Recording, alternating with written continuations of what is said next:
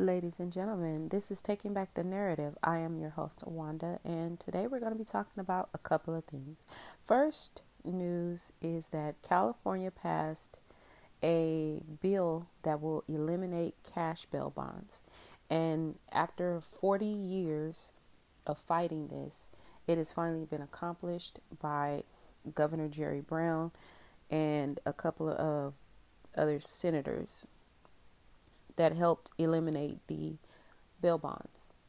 Now, what that means is, is that now that people who are awaiting trial, they won't have to pay cash to be able to get out of prison or pay or borrow money from bail bondsmen to pay to get out of jail, which initially puts people in debt, which may, some people can't afford to pay the bond, will end up spending time in jail until their trials.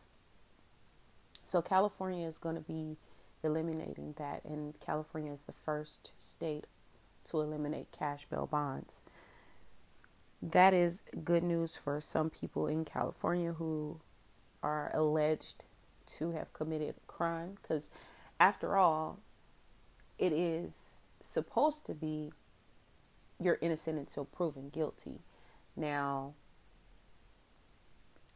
if you're, if you're, if you have a trial date and you can't afford to pay a bond to be released from jail, you're stuck in jail.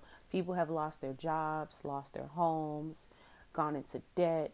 You know, it, it's been, uh, it's been a lot of different things that occur to people who are accused of committing crimes, and then they have to spend time in in jail, whether they actually committed the crime or not.